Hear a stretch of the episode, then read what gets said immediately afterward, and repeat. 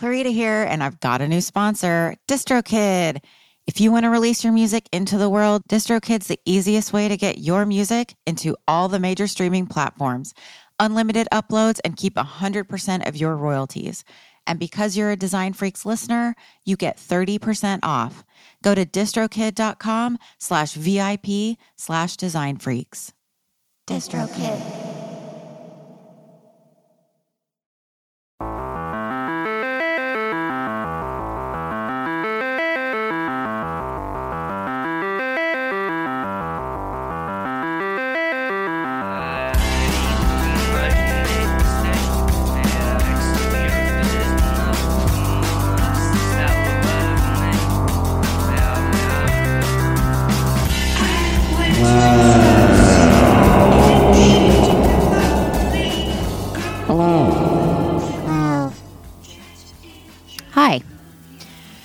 Welcome to another episode of Design Freaks, the podcast. I like to talk about music industry, art, and design with fellow creatives, record covers, posters, zines, etc. The stories and people behind the graphics. For freaks, by freaks. I'm Clarita, and I am your host. Thank you so much for listening. This is episode 56. My guest today is Jeffrey Everett of Rockets Are Red. Jeffrey's an award-winning graphic designer, illustrator, and author working outside of Washington, D.C., hence all of the D.C. bands he's designed for. He's designed for Lou Reed, Jason Mraz. Is that how you say it? Mraz. Idles, Social Distortion, Foo Fighters, Decembrists, Flight of the Conchords, Gaslight Anthem, Bouncing Souls, Patton Oswalt, Childish Gambino, etc. Many more. Universal Records, Live Nation, DreamWorks, and more. Rocketsarered.com with hyphens. But first, before the interview, thank you so much for listening. If you enjoy the show, please share it with other vinyl and design freaks and leave an iTunes review and subscribe. You can find everything at designfreakspodcast.com, all my socials. You can donate if you'd like to, buy some merch.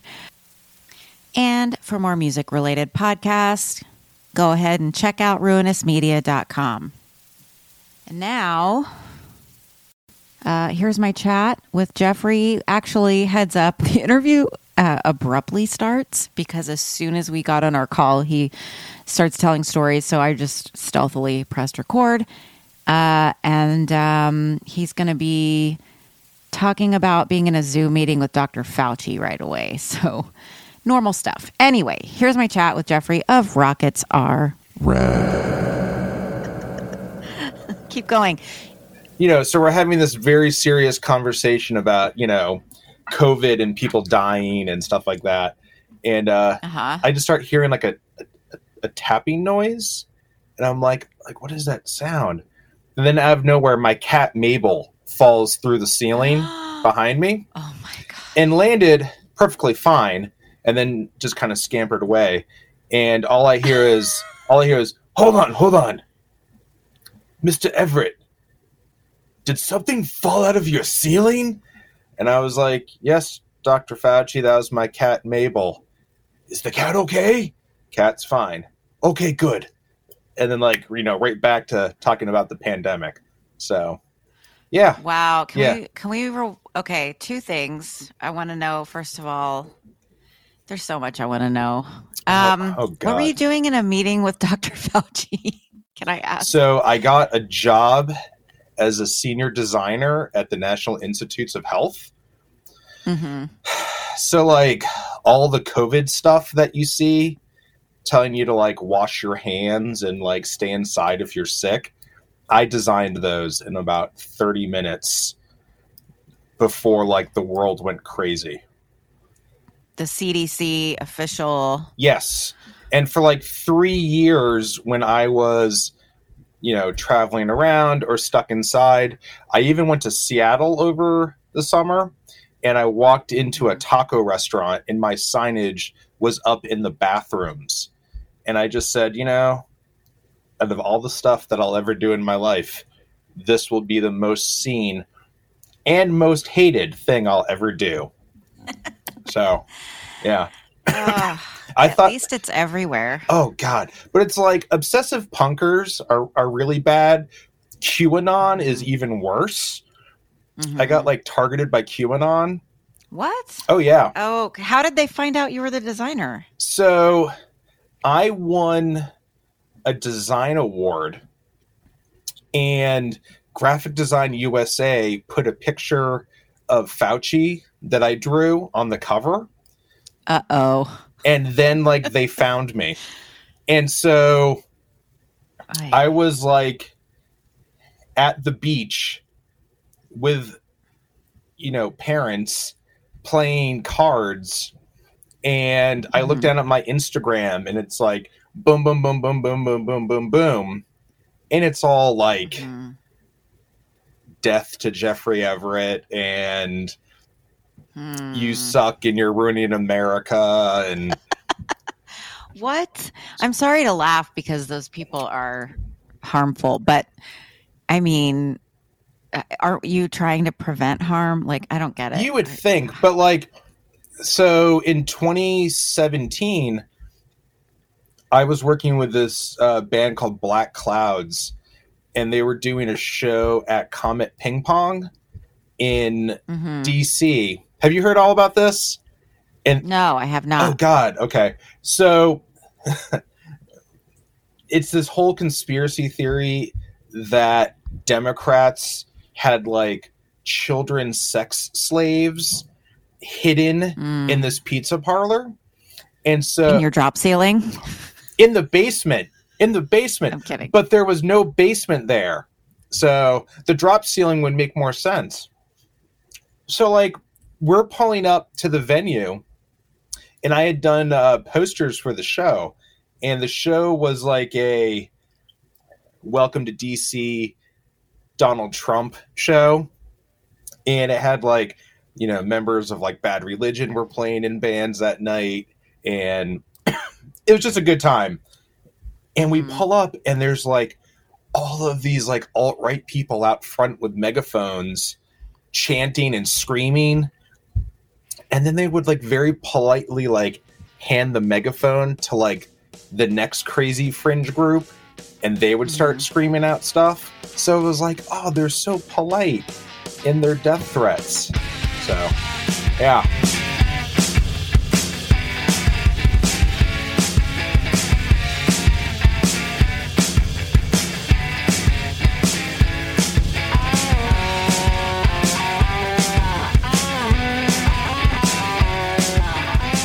Well, thank you so much for joining me. I started recording. I just wanted to jump right in, and you are in the middle of a great story.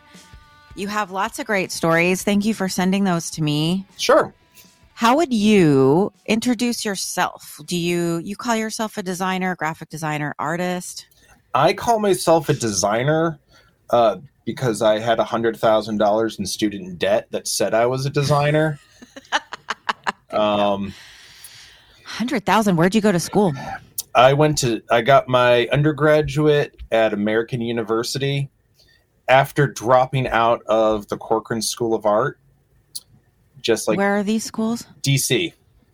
Okay. Got it. Mm-hmm. So I went to Corcoran School of Art for 2 years, just like David Lynch did, and then he dropped out. And then I went to AU for 2 years.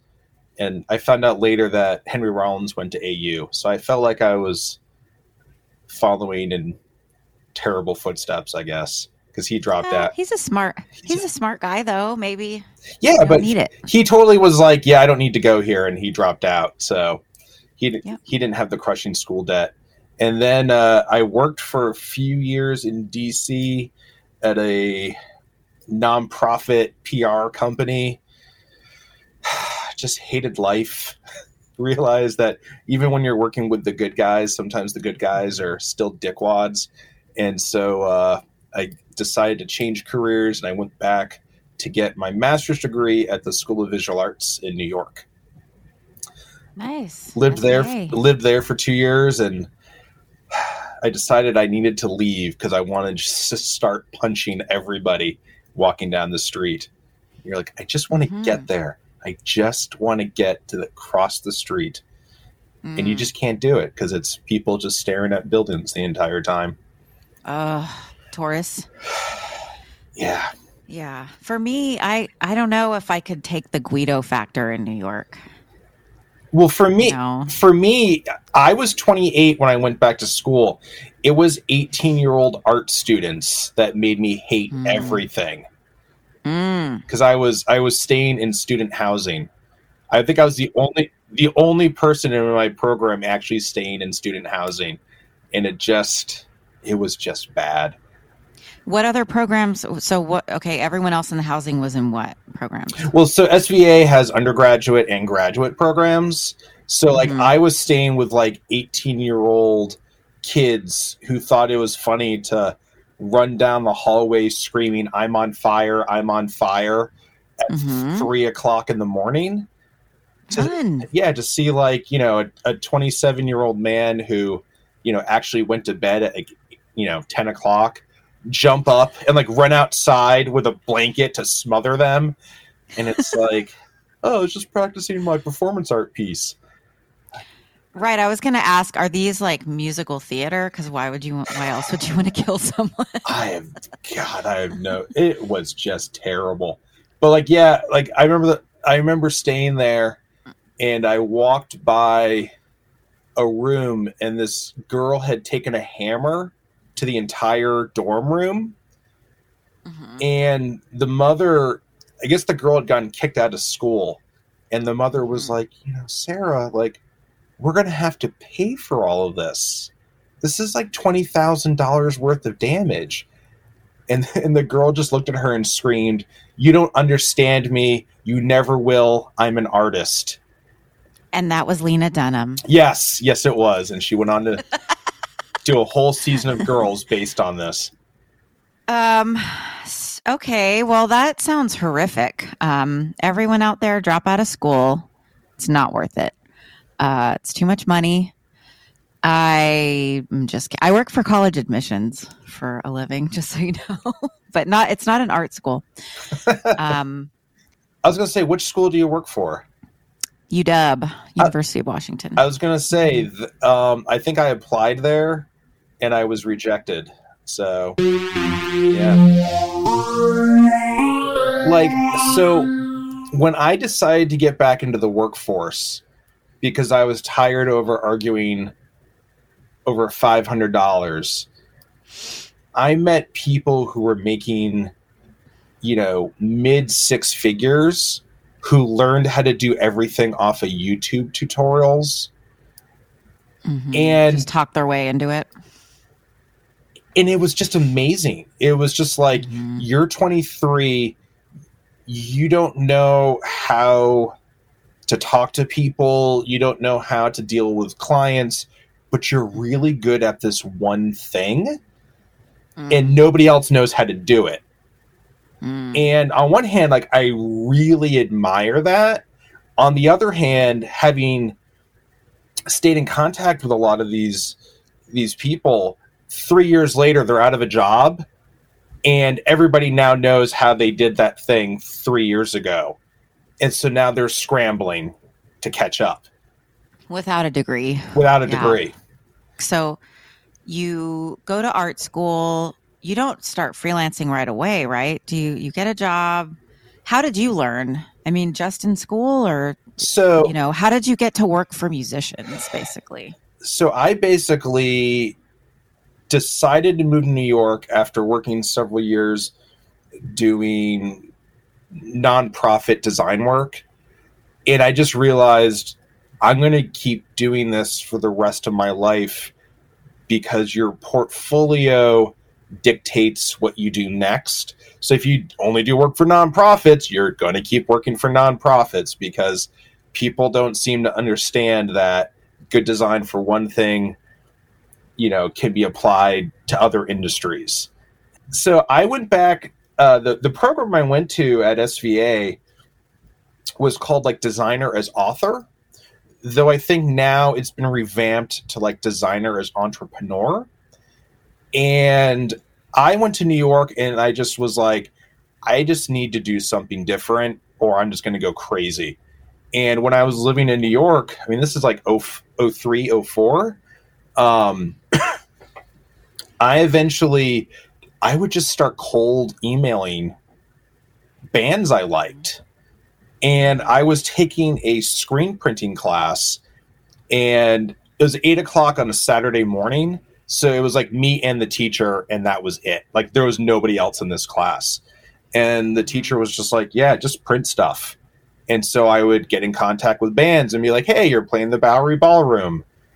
Mm-hmm. Can I do a poster? And I had no clue what I was doing. I mean, excuse me, I saw, you know, the gig poster books. There were people that I followed, and I just was like, yeah, I'll just start trying to do bad art chantry posters for these people. You know, I'll do screen prints where I don't have to align anything or, you know, make sure the registration is proper. Oh, yeah, doing black on black is a really smart marketing move. I should do that. And eventually it's like I just kept doing it.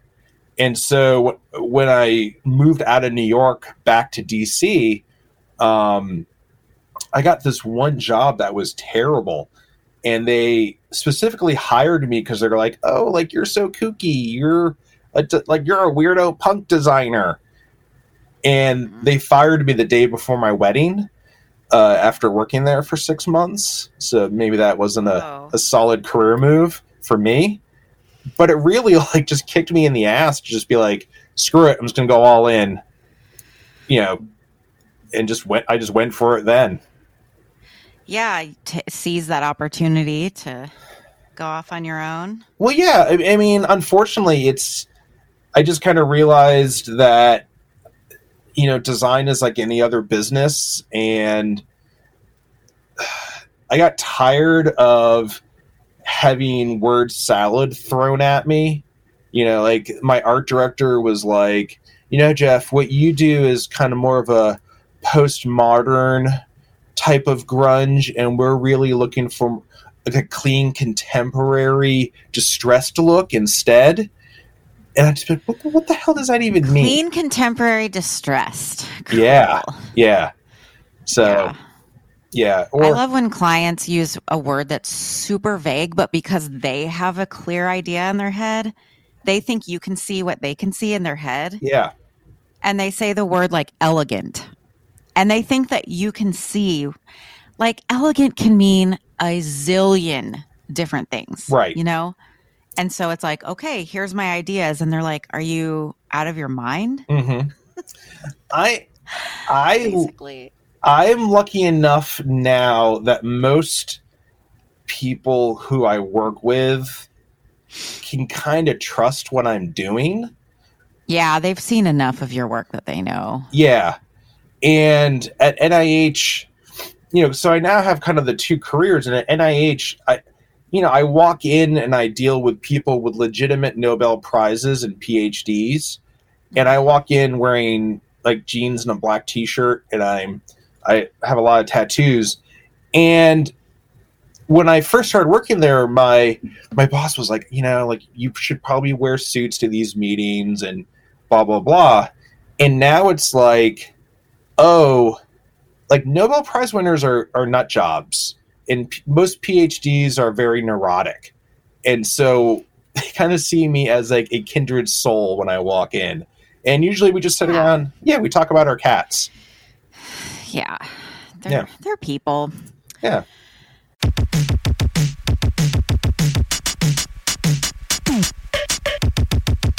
Thank you for the posters. That was really nice.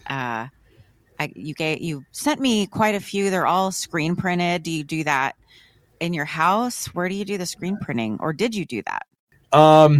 I used to do all my own screen printing, and now my old broken down body can't do it anymore.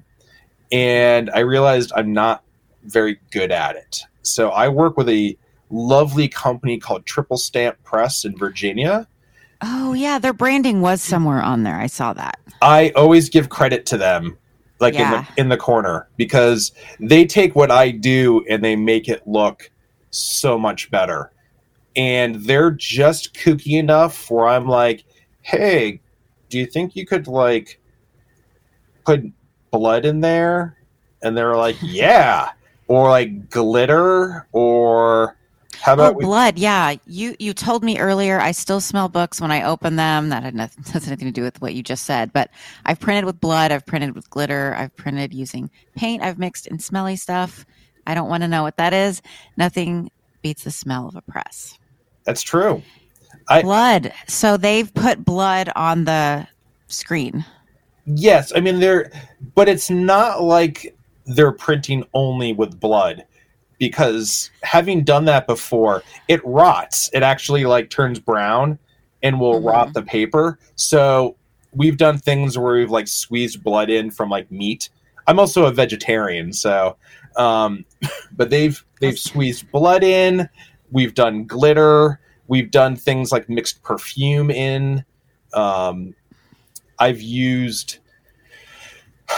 When I was printing on my own, I would use house paint to print, and it would just make everything stink. So I did that for the Melvins, and because I wanted their posters to smell terrible.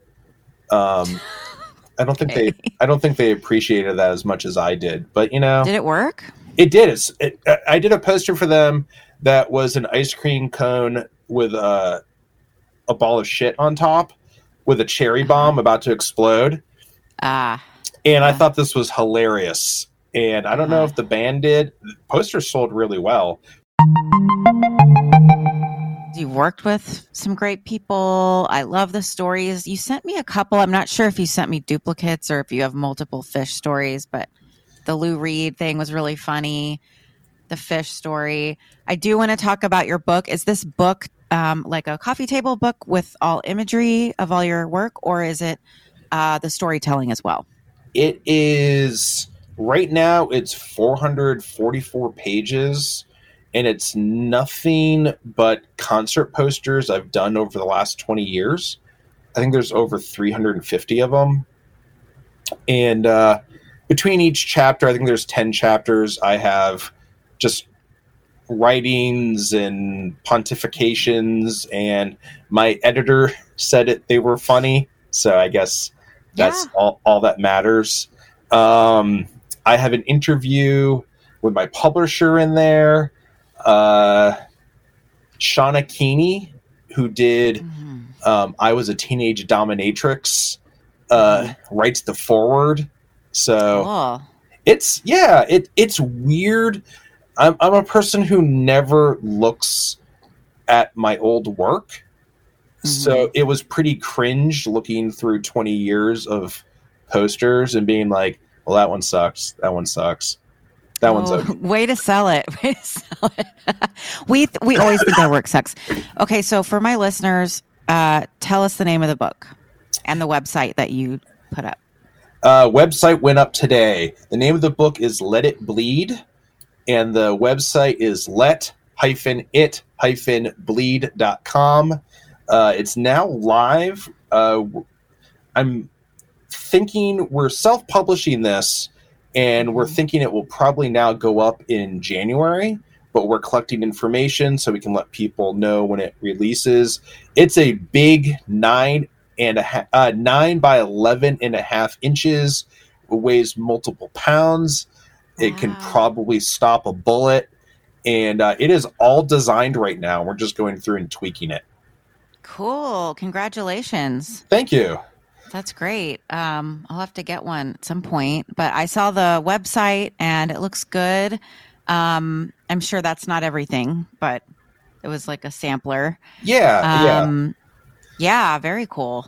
And so we're going to be doing a couple speaking engagements when the book releases, and then I had a really nice fella, Carlos, who he wanted to do me telling stories about all my weird clients. So we'll be releasing videos of how Lou Reed calls me a dumb motherfucker. That's Lou. Funny. Will you? First of all, when does the book come out? And then we'll tell a couple of the stories. I believe we're doing the Kickstarter in January. Okay. And then we're doing that more just to gauge interests. And the book should it should start printing in March for release in the summer. So next year, got that to look forward to. Yeah. Okay. So Lou Reed, tell us how that all happened. So Lou Reed's manager contacted me to do a tour poster basically through Italy and kind of Southern Europe. So we ended up working together, and I ended up doing a poster of like a man riding a motorcycle with a woman turned around. It's like they're kind of straddling each other as they're going down. Mm-hmm. And Lou calls me up one day.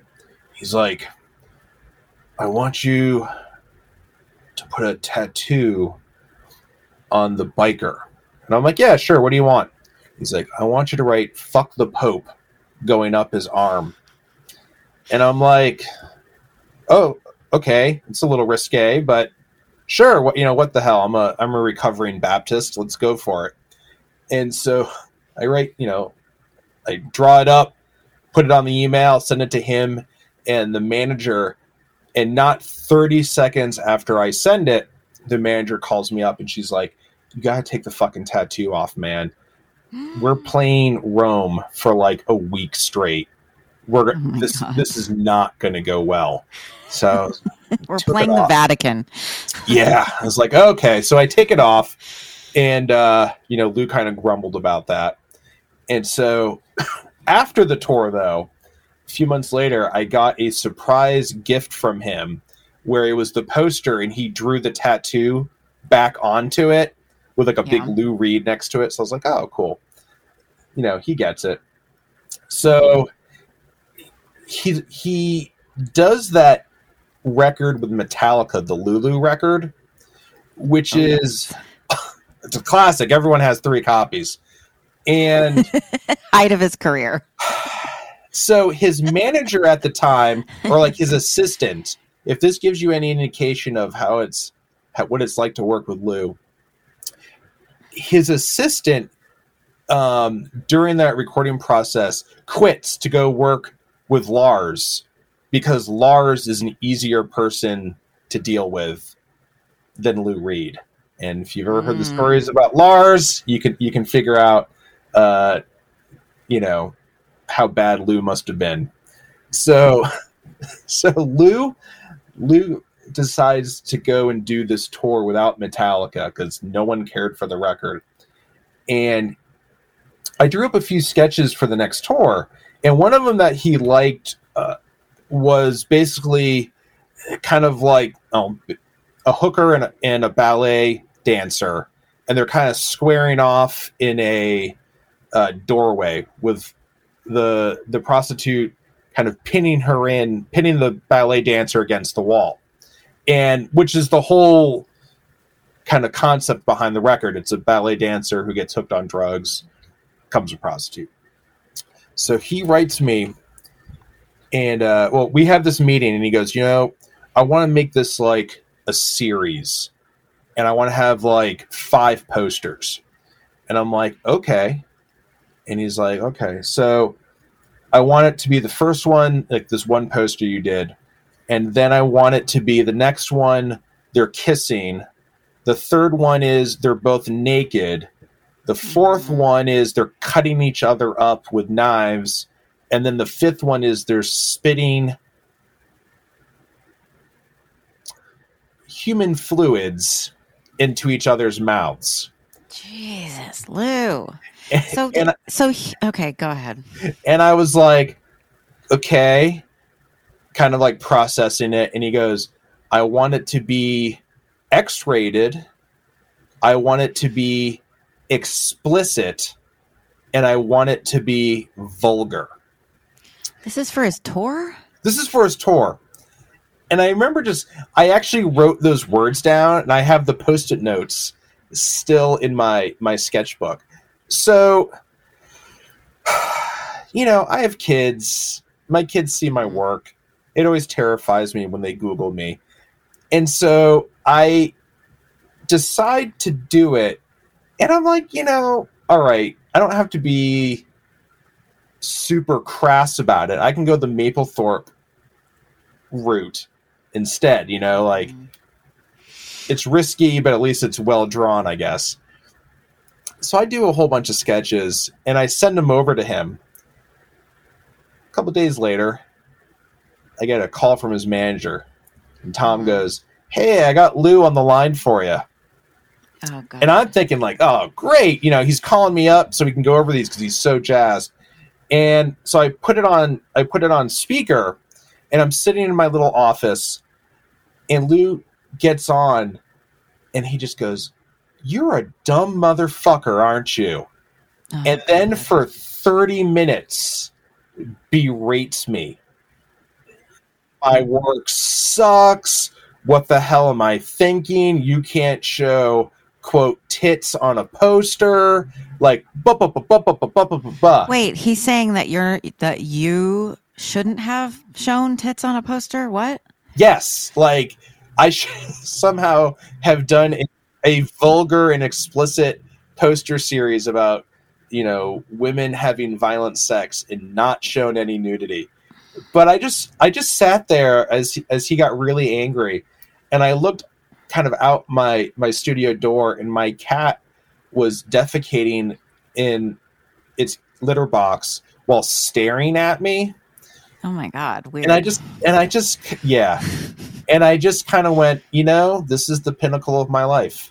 I'm being called dumb by a rock and roll legend as my cat judges and defecates in front of me. So, well, you're not the first one with the Lou Reed story. Erish Khan, aka King Khan, on his episode talked about Lou getting mad at him because, well, he was friends with Lou Reed and Laurie Anderson, and they went to a concert together, and it was kind of like a spiritual thing, and they're all sitting on the ground, you know, cross-legged watching the show. And for some reason, Erish felt compelled to do that thing where you go, "What's that on your shirt?" And then you boop someone's nose. And he did that to Lou Reed. You know, he just was like, don't do that to me. That's what I would do. I get mad when people try to high five me. Really? And I'm not even Lou Reed. I'm just like, we're not doing that. Don't high five me, please. I don't know what people do anymore, if they like handshake or do the fist bump. So like I end up kind of doing like this thing eventually, just kind of like, I'm like the Queen of England and you can just kind of do that. Sure. But I hate people hugging me.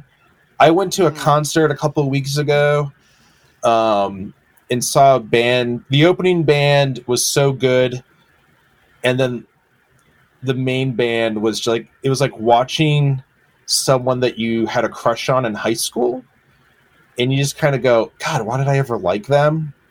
And then afterwards people were there and they're like trying to hug me because they're like, "Oh, you're the poster guy," and like they were trying to and I was like, no, don't yeah, post-COVID no one should hug anybody. And the high five thing, I feel like it's a power move. Like, once my hand is up, you have to, or you're rude. Yeah. You know what I mean? And it's like putting me in a weird position that feels pushy, and I don't like it. It's cringy. It's uncomfortable. It's dorky. Don't do that, because I'm going to leave you hanging, or I'm going to put my hand and I'm going to go down low. And then you're going to take it away at the last minute. And then I'm going to do that. I'm going to comb my hair. I'm going to mime that. And you had a good coif of hair, so, you know, you can do that. You know? It doesn't work too well for me. How do you greet people then? Do you just do like the head nod of appreciation? Well, high-fiving isn't for greeting. That's for like, "Yay, we did it." But you don't need to you can just say, "Yay, we did it." Or "Congrats," or whatever. I have met people by doing high fives, and I just kind of am like, yeah, no. Because usually they go for the high five and then they go in for the bro hug right after that. Oh, yeah. And I'm just like, oh, no. Yeah, again, post-COVID, there shouldn't be, like, if you try to fist bump me, that's cool. See, that's why fist bumps were invented, because it's a low pressure, It's not, it's a low commitment thing. Like, okay, anybody can do that. It's not a big deal. You can fist bump with a baby, you know, which is cute.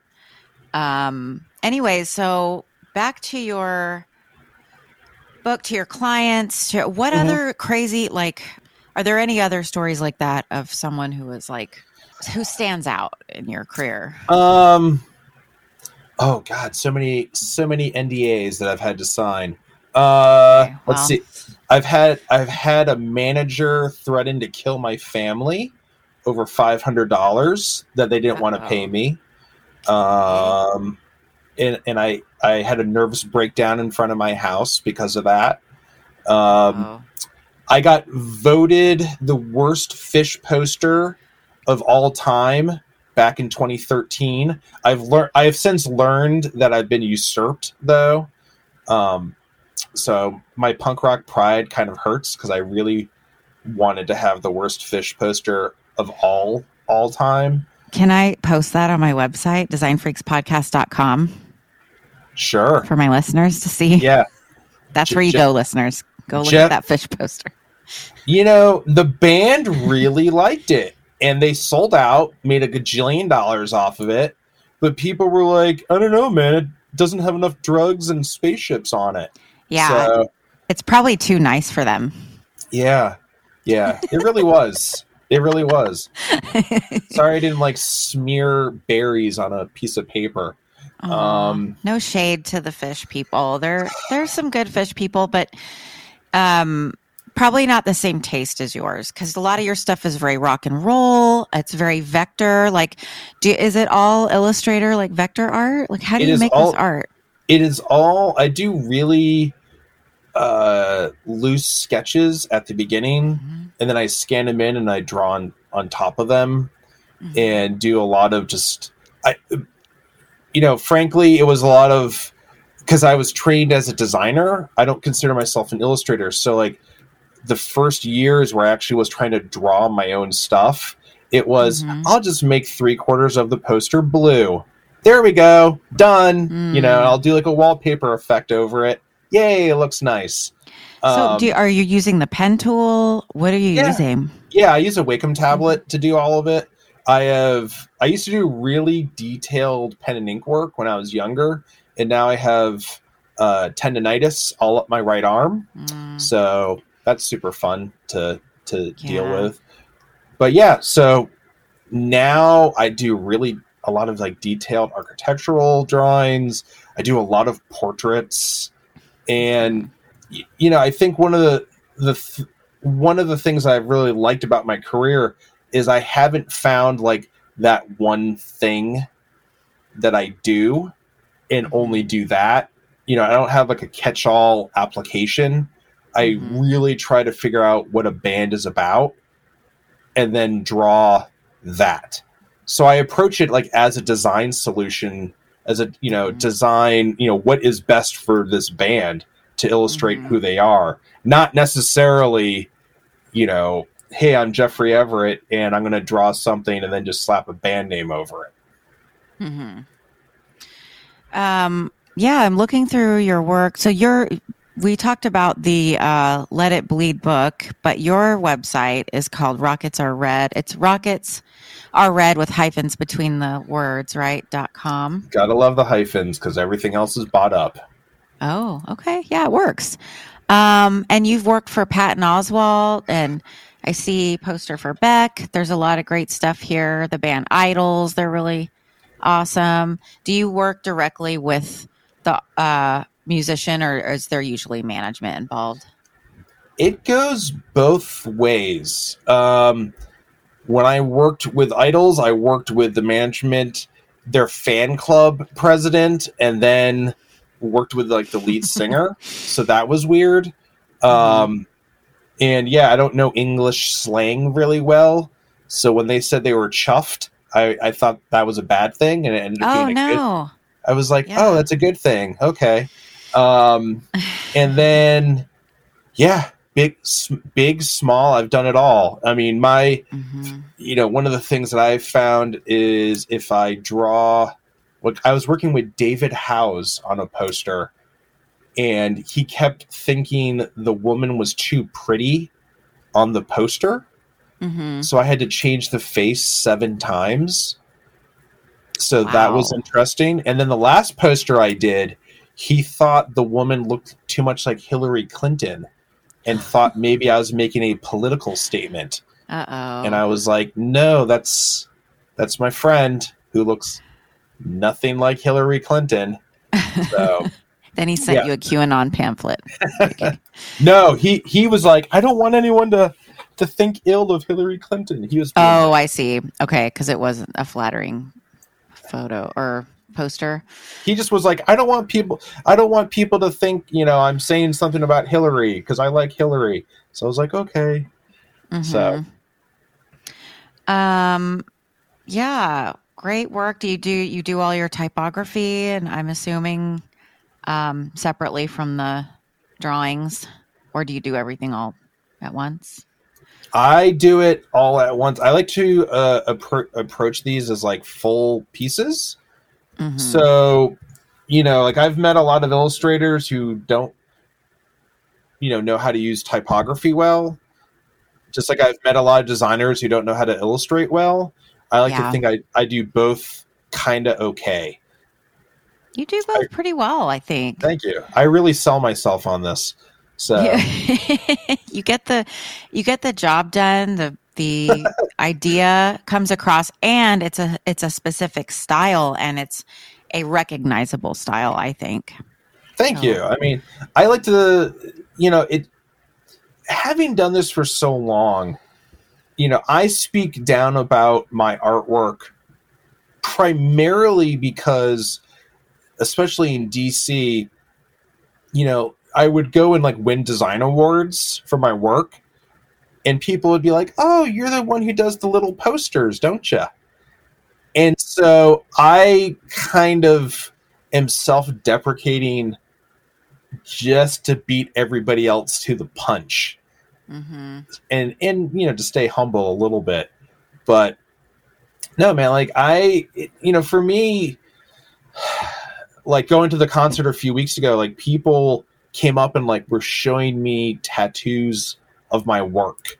Wow. And you know, I've had people say they've bought my posters, and do you happen to have another one, because my husband and I are getting divorced and we're arguing over who gets what posters. And it's pretty cool after 20 years to hear people say that the stuff you did when you're just trying to figure it out has meant so much to them that they've gone into fistfights over it. Whoa. Yeah. My dad came to visit me. It was like a decade ago, and we were doing posters. I did posters for Rancid, and they're doing 3 nights at this really small club in DC. And my dad was like, hey, why don't I hang out with you while you know, sling posters? And I don't think he got the crowd at all. He certainly didn't like the music. But like at the end of the show, this like little 5'2", you know, punk girl is walking by, and her poster is like, she obviously like used it as a baseball bat in the pit. You know, like it's all crinkled, it's rolled, it's all dirt. I mean, I think there was blood on there. And my dad was like, Why don't you go give her another one? You know, that one's all ruined. Just be a nice guy and go give her a poster. And so she came over, excuse me. She came over, and I was like, hey, do you want another poster? That one's all ruined. And she was like, no, man, like this poster has had some life on it. You know, just like me, I'm going to hang this one up. And I think when my dad saw that, he kind of understood a little bit more, you know, rock posters, this kind of stuff. Like, it's not work that gets thrown away. It's work that gets hung on to. Mm-hmm. And people, there's a memory attached to it. Yeah. And like, we don't have, you know, record covers anymore. We don't have that kind of. How dare you? You do. You have space for them. I don't. I mean, I got a few, the ones that I designed, but I get what you're saying, but definitely records are being produced. Oh, no, but yeah. I mean, like, you know, when I was growing up, I would have, wasn't even records, like the CDs, and like you'd fold out the CDs and you could read the lyrics, and a lot of people don't do that anymore. And kind of concert posters have replaced that. Mm-hmm. You know, they have them hanging up on their walls, and that's what they look at when they stream, you know, the essential playlist of Jeff Rosenstock or whatever. Well, I'm looking at the Childish Gambino poster. That's really cool. It's like, looks like a cosmos with a bunch of intersecting lines making up his face, and then some brightly colored shapes behind certain areas of the lines. I really like that effect. Thank you. Very cool. Have you made any blacklight posters? I've made glow in the dark posters, which is not blacklight, but I have done those like for job. Like I did one recently for Jawbreaker when they toured, and I did it so everything, it looked like a letter on a typewriter, and I wanted it to look like, you know, words that haven't been said. So when you turn off the lights, the words on the paper appear, but you can't see them during the day. The one I did for the show at Comet Ping Pong, when you turn off the lights, it says "Pizza is your god" on it. That did not go over well when people didn't know that would illuminate.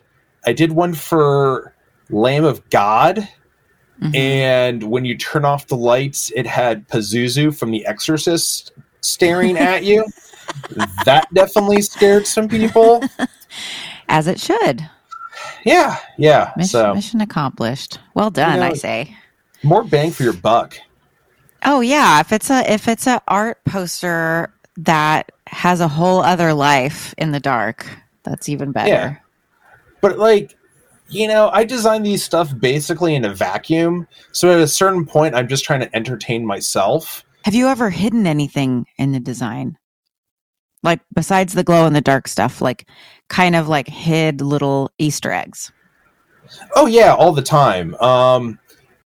So like I've done posters for Horrible Crows, which was a spinoff for Brian Fallon and Ian Perkins of Gaslight Anthem. And I did it so if you look at it, the pattern in the background is all Morse code. And it's like asking riddles of like, you know, who is the lady killer and stuff like that. And the answer is always Ian Perkins, because, you know, he's definitely slayed my heart. But just do things to entertain yourself, because at this point, the world's a dreary place.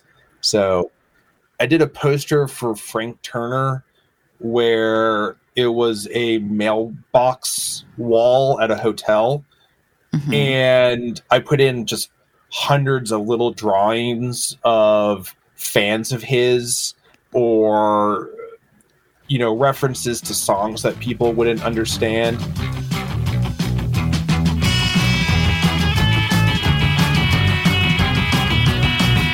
X-ray glasses, knobs and boxes, entertainment for advice for working in the music industry. Yeah.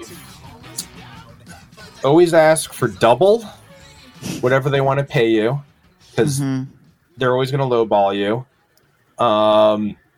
Don't work for people that you don't understand or appreciate, because I've done a lot of posters for bands that I don't quite get, like Phish, and I try to do my best, but I don't think it ends up speaking to the audience the way that it should.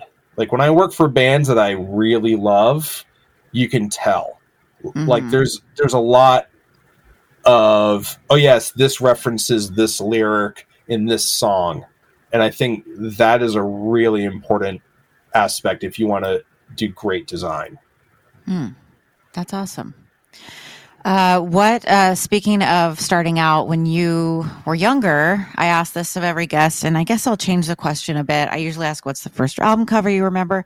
But for you, because it is about inspiration and that moment that you become mesmerized and you want to know more and it kind of sparks the interest, what's the first gig poster that really stuck with you? First gig poster? Yeah. Okay. Do you remember? Did you have the answer to the other question? I had an answer to the record one. Yeah, go either one. And that one, so I grew up in a really small town and my house was 170 years old and middle of nowhere, Massachusetts. So most of the music we listened to was on the radio because my parents didn't buy music. And so the way I actually learned about record covers was going to church and being told what record covers were evil. Yeah. So like Led Zeppelin, Hotel California by Eagles, anything by Kiss, and then the Black Sabbath cover with like the really creepy woman on it. Oh. Those were like, I cannot wait to hear this music. Like I saw those and like went to like the Strawberries music store 4 towns over and picked those up. And I liked all of them except for Eagles. Well, yeah. I don't think they have enough guitars or toms on the drum kit. Yeah, I think they just needed some more cocaine and they really would have all found of that. Themselves. Yeah. Yeah. For gig posters, when I started driving into Boston, I can't say what particular gig poster it was, but it was really all the shitty flyers that I'd see for hardcore shows up at Newbury Comics. And I loved them primarily because they were so bad, but they had so much passion in them. And it was just very like, I need to do something to promote my band. I love this band, hate this band, whatever. So people would just draw or collage and photocopy something 800 times and then put it up. And I loved the immediacy of it because most of the art that I had seen are like these painstakingly rendered paintings that are only hung in galleries or like comic books, which, I mean, becoming a comic book, illustrator, when you're 13 or 14 just seems like the dream job. And, only the chosen few get those. So to see like, shitty punk flyers was kind of a revelation to me, Well, yeah, because the thing about punk is there's no rules. That's the thing. You just blew my mind right there. I had no clue that was coming. No rules. Wait. Yeah. I have another setting here. Now that I sound like a man, let's really talk. Let's get into our feelings. Okay, so I'm almost out of time. What do you want us to know? I have this new book coming out. Yeah. Let it bleed. The website is Let It Bleed with hyphens in between. You can find it at my website, rocketsarered.com. And yeah, I don't know what else. Don't get COVID. Be nice to each other. What's your Instagram is also at Rockets Are Red, right? Sorry to interrupt you. Okay. Yeah. And you'll go there and not see my face so that you'll actually see design stuff instead of me with a chai latte. I know. I think people think they're going to see design when they go to mine, and they see cats and sunsets. Really, though, that's very disappointing. I do like your design, but in this world, we need more cats and sunsets. Actually, it's much more important than posters for Social Distortion. Well, good work. Well done. We're looking forward to your book in the year 2023. Thank you for joining me, and I'll see you on the other side. Thank you very much. It was a pleasure. It was a pleasure. Bye. Take care. Hope you feel better. Thank you. Talk soon. Bye.